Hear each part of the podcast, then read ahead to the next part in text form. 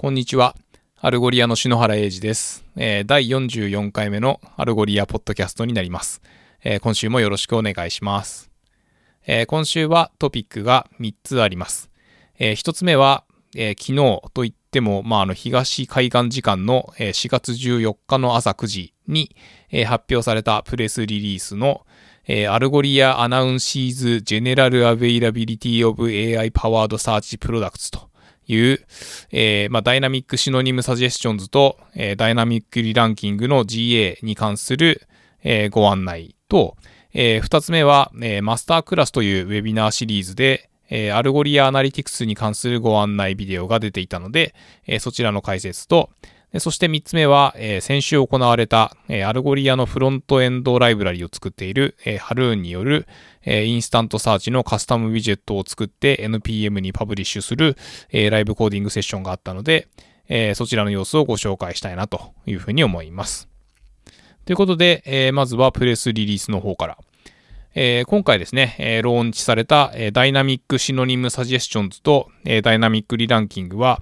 まあ、あの、2020年の秋にですね、えー、ベータローンチされた機能ですけれども、えー、ベータ期間に、えー、様々なお客様にご利用いただいて、で、まあ、そこからいただいた様々なフィードバックを、こう、プロダクトに取り込んでと、えー、言ったようなサイクルを経て、えー、この度正式ローンチしたというような運びとなっております。えー、まあ AI 技術を活用してよりレレバントな体験をという、まあ、感じですけれども、まあ、の CTO のジュリアンがですね、この記事の中で、えー、まあ、検索に AI を導入することの難易度の高さについて、まあ、あの、開発者はですね、えー、クリーンで構造化されたデータを元にして、え、ユーザーのインテントを検出するシステムを、まあ、構築して、えー、AI の各レイヤーがこうどのように機能するのかっていうのをしっかり理解しないといけないというような表現をしています。で、まあ、もともとこの業界はですね、こう、アウトオブボックスなソリューション、まあ、つまり、こう、あんまりこう、透明性みたいなものがなくて、まあ、あの、コントロールするのもそんなに簡単ではなくて、あの、個々の設定の、こう、柔軟性みたいなものも、まあ、あまりなかったですよね、というふうに言っていますと。で、まあ、あの、それをこう求めようとすると、えー、オープンソースの、こう、プロダクトを使っ、まあ自分たちでそれを組み合わせてっていう風にやっていく必要があったけれども、まあそれはそれでこう非常に難易度が高いですよね、と、えいうことで、まああのアルゴリアはその pain というかですね、まああの透明性があって、えー、柔軟性があるというようなところをこう主眼に置いてものづくりをしているわけですけれども、まあそういった中でこう AI モデルを活用した、えー、まあ機能をですね、えー、ローンチできたことをまあ大変嬉しく思っておりますというふうに述べています。まあ、そして、えー、今回、こう、パワフルなですね、こう、AI モデルの、えー、ファミリーを、えー、数クリックで、こう、オンにすることができるようになったわけですけれども、えー、その対象機能としては、まあ、冒頭でもご紹介しましたが、えー、 Dynamic Synonym Suggestions と、えー、 Dynamic Re-Ranking になります。で、えー、 Dynamic Synonym Suggestions の方は、まあ、あの、クエリーのですね、こう、パターンを、えー、自動的にアルゴリア側で分析して、えー、最も relevant であると思われる、こう、検索結果を返す、えー、ための、えー、 synonym。まあ、日本語で言うと、えー、類義語を、えー、レコメンドする機能ですと。で、まあ、例えば、あの、インデックスのレコードの中に、あの、パンツというキーワードが、えっ、ー、と、含まれていても、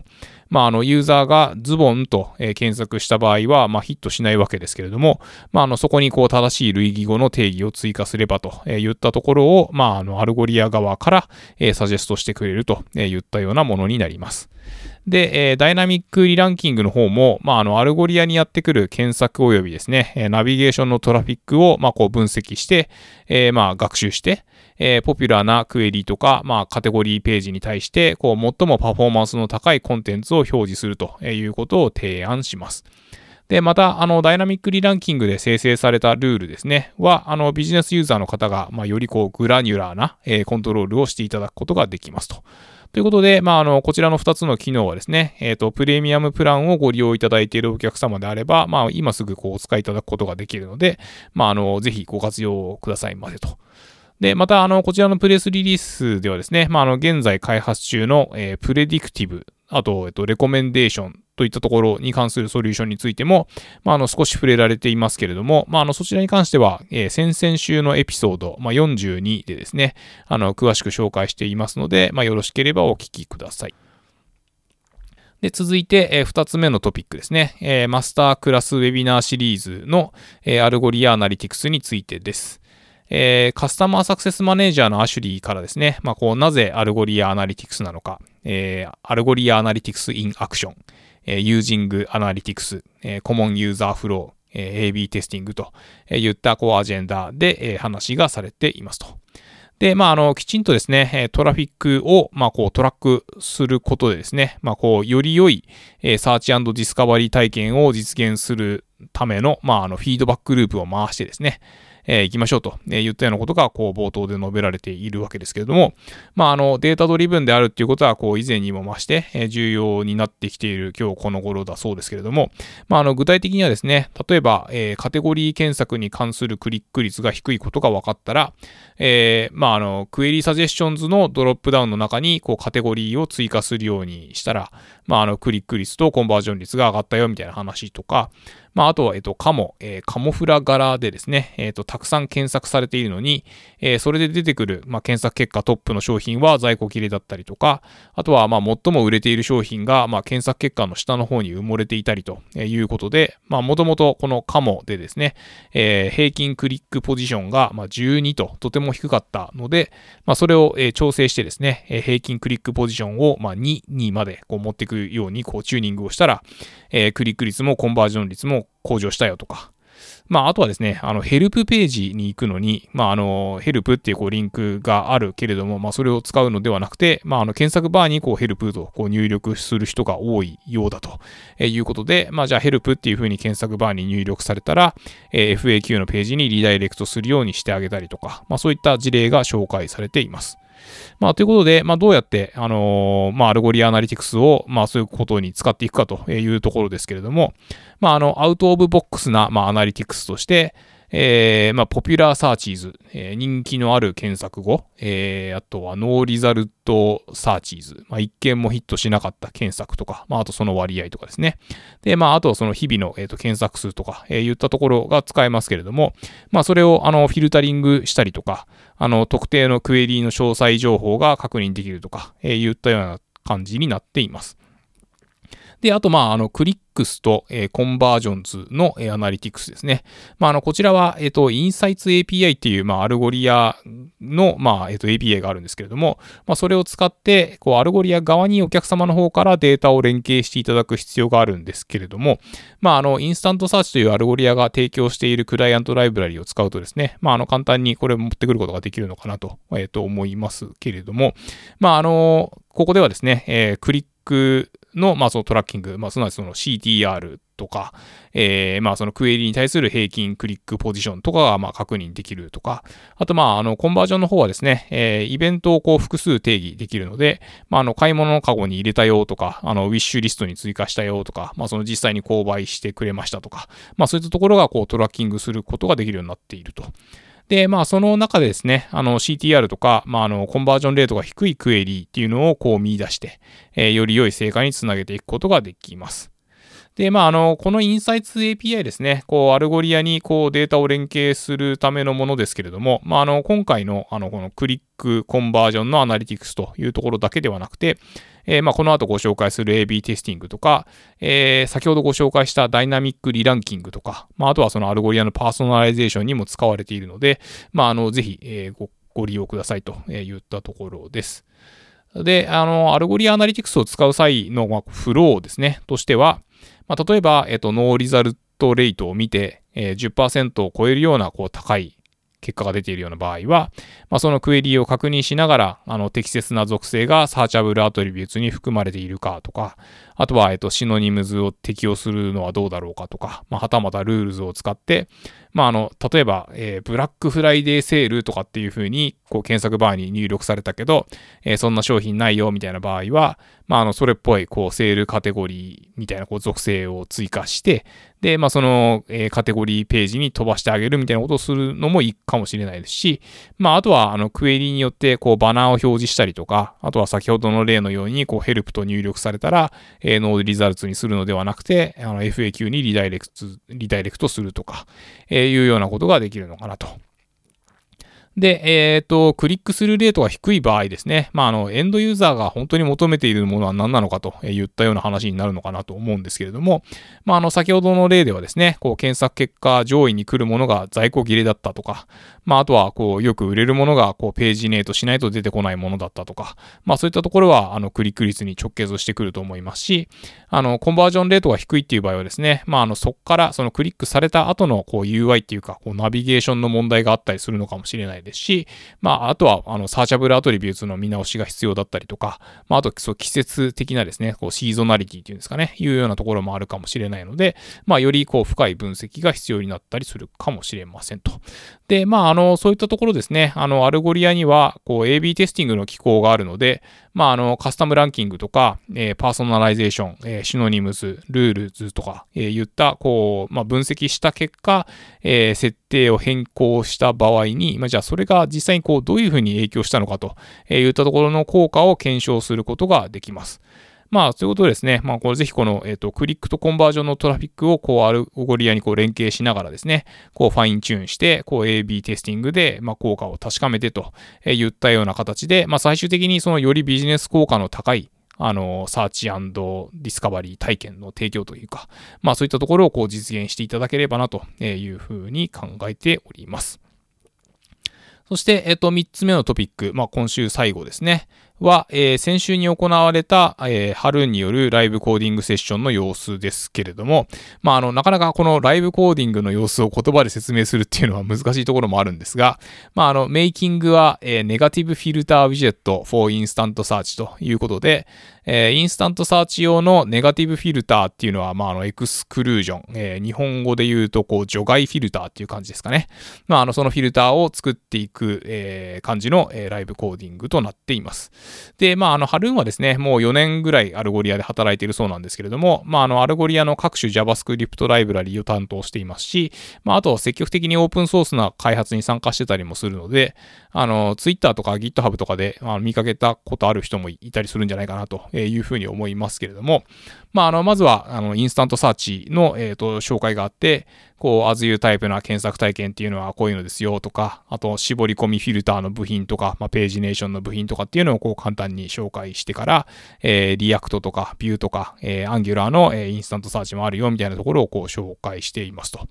で、えー、まあ今回その対象のっていうか、えー、絞り込みリストに関して、まああの家電のウェブサイトで、えー、例えばこう Apple で、絞り込むと、え MacBook Air とか、え iPhone とかがこうヒットするようなこう様子を紹介しながら、まあ今回作るのはその逆で、えっ、と Apple を選択すると、まああの Apple は非表示になって、こう Apple 以外の製品が表示されるというようなこうウィジェットを今回は作っていきますと。で、まずはですね、あの GitHub 上に、えー、カスタムウィジェットボイラープレートっていう、まあ、リポジトリがあって、まあ、今はちょっとまだプライベートなんですけど、えー、まあ、ぼちぼち、あの、パブリックになる予定なんだそうですが、まあ、そのボイラープレートを、まあ、コピってきて、えー、今回の作業ディレクトリに持ってきて、えー、VS コードを開いてやっていくというような流れになっています。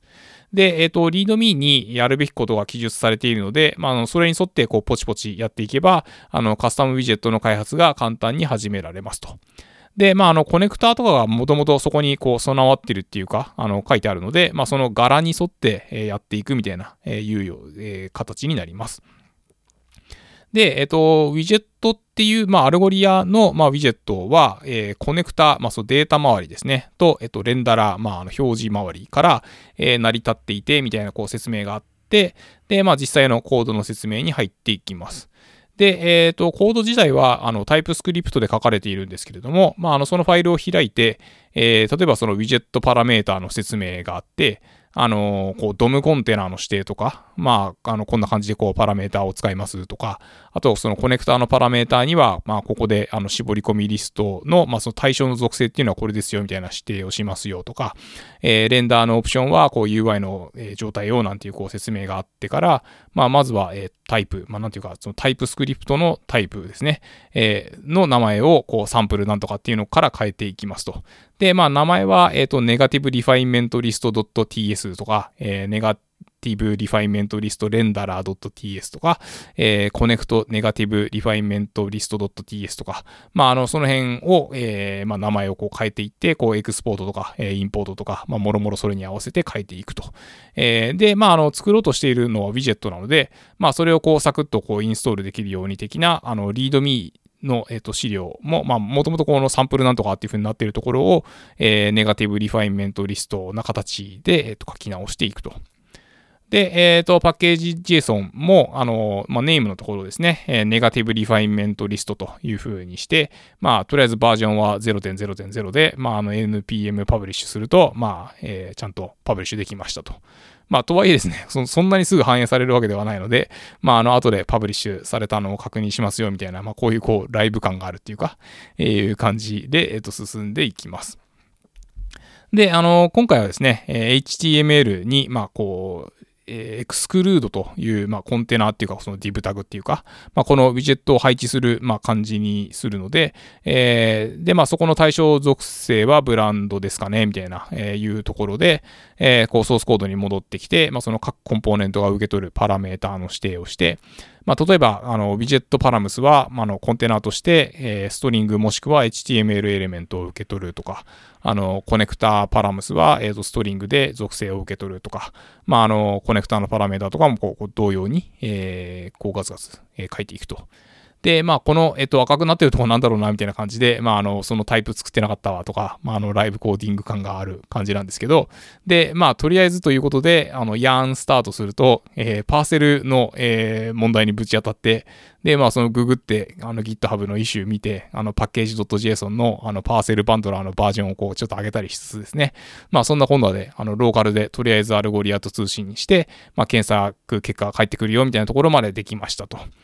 で、えー、まあ、まずはその renderer のコーディングということで、まあ、そのストリングであのコンテナが渡されたときは、えー、ドキュメント .query セレクターでとか、あの HTML エレメントとして、えー、パラメータが、えー、渡ってきた場合は、まあ、そのままみたいな感じのこう参考演算子とかあったりしつつ、えー、まあ、その画面に表示する、えーと、リストですね、こう OL と LI とみたいな感じのところを、えー、書いていますと。で、まあ、とりあえず、こう、なんもないけど、その OL タグだけ、その画面の、まあ、その HTML のソース見ると、まあ、あるよっていうような状態にまで持っていって、で、あの、Chrome のですね、えっ、ー、と、Dev コンソールの、まあ、あの、コンソールタブで、あの、search.mainindex.getWidget とかっていう風に叩くとですね、あの、マウントされているウィジェットが、まあ一覧、一覧で確認できるので、まあ、それで、あの、ネガティブリファイメントリストがあるよみたいなところが見れると。で、まあそこからですね、あの、実装していく部分は、あの、add to do という形で、まあそのコメントになっているので、あの、 boilerplate に沿って、まあやっていけば OK ですと。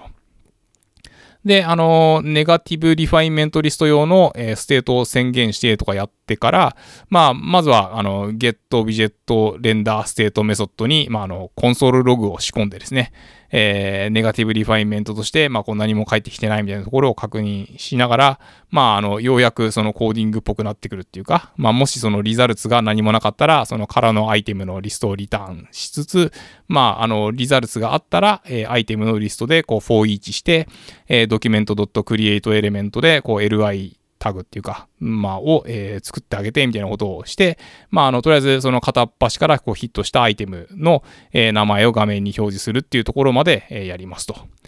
それでもって、えっ、ー、と、さらにですね、あの、ドキュメント、クリエイトエレメントで、まあ、あの、そのヒットしたアイテムの名前の隣に、えー、チェックボックスを、えー、配置して、で、えっ、ー、と、 add event listener で、まあ、なんかが選択されたら、みたいなところで、まあ、まずはそれが、えっ、と、選択されることを確認して、えー、 console .log で、みたいなことをやっていきますと。で、えっと、 refine function を作っていきますと。まあなんかあの TypeScript のエラーが消えないけど、まあ時間ないから先進むぜみたいなことが、まあありながらですね。えっ、と、実際のその refine の実装としては、えー、get widget render state で、えー、ヘルパーを受け取って、で、そのヘルパー、えー、ドット、えー、add facet exclusion で、その属性と値を設定して、まあ、サーチ、まあ、検索し直しますよと。で、まあそうすると、まあ実際にそのエクスクルードされたあの検索結果が返ってくるんですけど、まああの、チェック入れたところにですね、こうチェックが残ってくれないっていうか、まああの、具体的には、えっ、ー、と、Amazon にチェックを入れたけど、えー、まあ、エクスクルードすることはできて、あの、Kindle とか出なくなったけど、その Amazon のところのチェックボックスが空で表示されてしまっているっていうので、まあ、あの、インプット、チェックとみたいなこうコードを足してあげたりとかですね。で、まあ、具体的にその辺のこうデバッグが、あの、window.helper イコール helper みたいな感じでこう宣言すると、まあ、あの、それをこうデブコンソールの、まあ、そのコンソールから、こうヘルパーを使って、こう挙動がこう確認できたりするんですよね。まあ、なんかこの辺が、こう、手だれの、あの、フロントエンジニア感あるっていうか、えー、あこういう風にやっていくんだな、みたいなところが、まあ、よくわかる感じになっています。で、あの、ゲットレンダーステートの中で、こう、状態管理的なコードを書いたりしつつ、まあ、あの、console.log で、えー、検索パラメータを見ながら、えー、エクスクルードするアトリビュートを確認したりとかっていうことをした後に、えー、まあ、そのちゃんとエクスクルードされた情報を返すようにみたいな、まあ、なんかいろいろそういうこう、コーディング他にもやることあるんだけど、まあ、とりあえずその時間オーバーで、えー、まあ、そこで終了みたいな感じになりつつもですね、まあ、あの、最終的に、あの、成果物をこう、NPM にこう、 publish するところまでやって、まあ、それ見てみてね、みたいな感じで、えー、まあ、終わりというような感じになっていました。まあ、これなんていうかですね、あの、今まで、あの、まあ、こう、 Algolia の、こう、 live coding session っていろいろやってきたんですけれども、まあ、今まででこう、一番 live coding 感があるっていうか、まあ、あの、なかなかこう、全体像を把握してですね、まあ、その各コンポーネントのこととか、あとはまあ、その InstantSearch のこととか分かってないと、あの、理解は難しいところはあるのかもしれないんですけど、まあ、あの、 TypeScript を使ったコーディングとか、まあ、あとその、まあ、 Algolia のその custom widget を作る上で、まあ、デバッグこういう風にしてやっていくんだみたいなところで、まあ、あの、非常に参考になるんじゃないかなというふうに思いました。まあ、あの、もちろん、えっ、ー、と、こちらもですね、えっ、ー、と、 Algolia .fm スラッシュ44に、あの、セッションのリンクを、えー、載せておきますので、えよろしければご覧くださいませ。ということで、えー、今週は以上になります、え、お聴きいただきどうもありがとうございました。え、来週もよろしくお願いいたします。